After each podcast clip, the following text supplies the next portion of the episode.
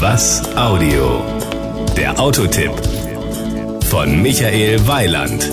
Mit Nullen ist das ja so eine Sache. Bezeichnet man sein Gegenüber als Null, ist er beleidigt.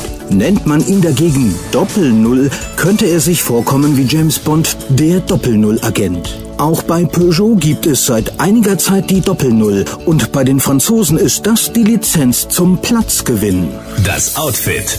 Die Doppelnullen von Peugeot haben ein einfaches Erkennungsmerkmal. Sie sind höher gebaut als die Einzelnullen, um im Jargon zu bleiben. Damit bieten sie logischerweise mehr Platz im Innenraum. Der Kompaktvan wurde ganz bewusst mit kraftvollen Proportionen versehen. Die Motorhaube geht optisch nahtlos in die Windschutzscheibe über, die Seitenlinie ist dynamisch, das Heck klar proportioniert.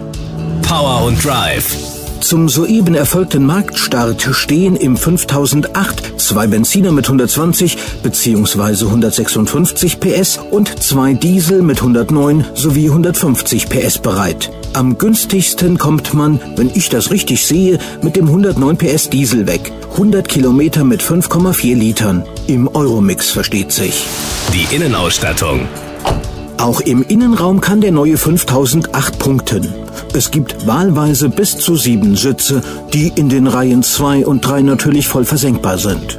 Teils serienmäßig, teils optional sind diverse Fahrerassistenzsysteme wie Head-Up-Display, Abstandswarner und Parklückenassistent, um nur mal einige zu nennen.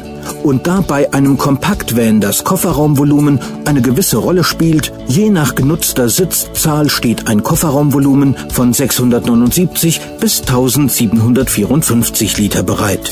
Die Kosten. Wenn Sie in den 5008 keine Extras einbauen, dann fängt der Preis immer mit einer 2 an. Los geht es mit 21.500 Euro beim 120 PS Benziner. Es endet mit 29.650 Euro beim 150 PS Diesel. Der von mir schon angesprochene 109 PS Diesel geht für 23.550 Euro in Ihr Eigentum über, wenn Sie das wollen. Das Gesamtbild. Also wenn Sie mich fragen, das mit der Doppel-Null und dem Platzgewinn bei Peugeot ist eine feine Sache. Und so wird bald auch niemand mehr behaupten, Peugeot würde nur Kleinwagen bauen. Was übrigens auch vorher schon nicht gestimmt hat. Das war ein Beitrag von Michael Weiland. Mehr zu diesem und anderen Themen gibt's auf was-audio.de.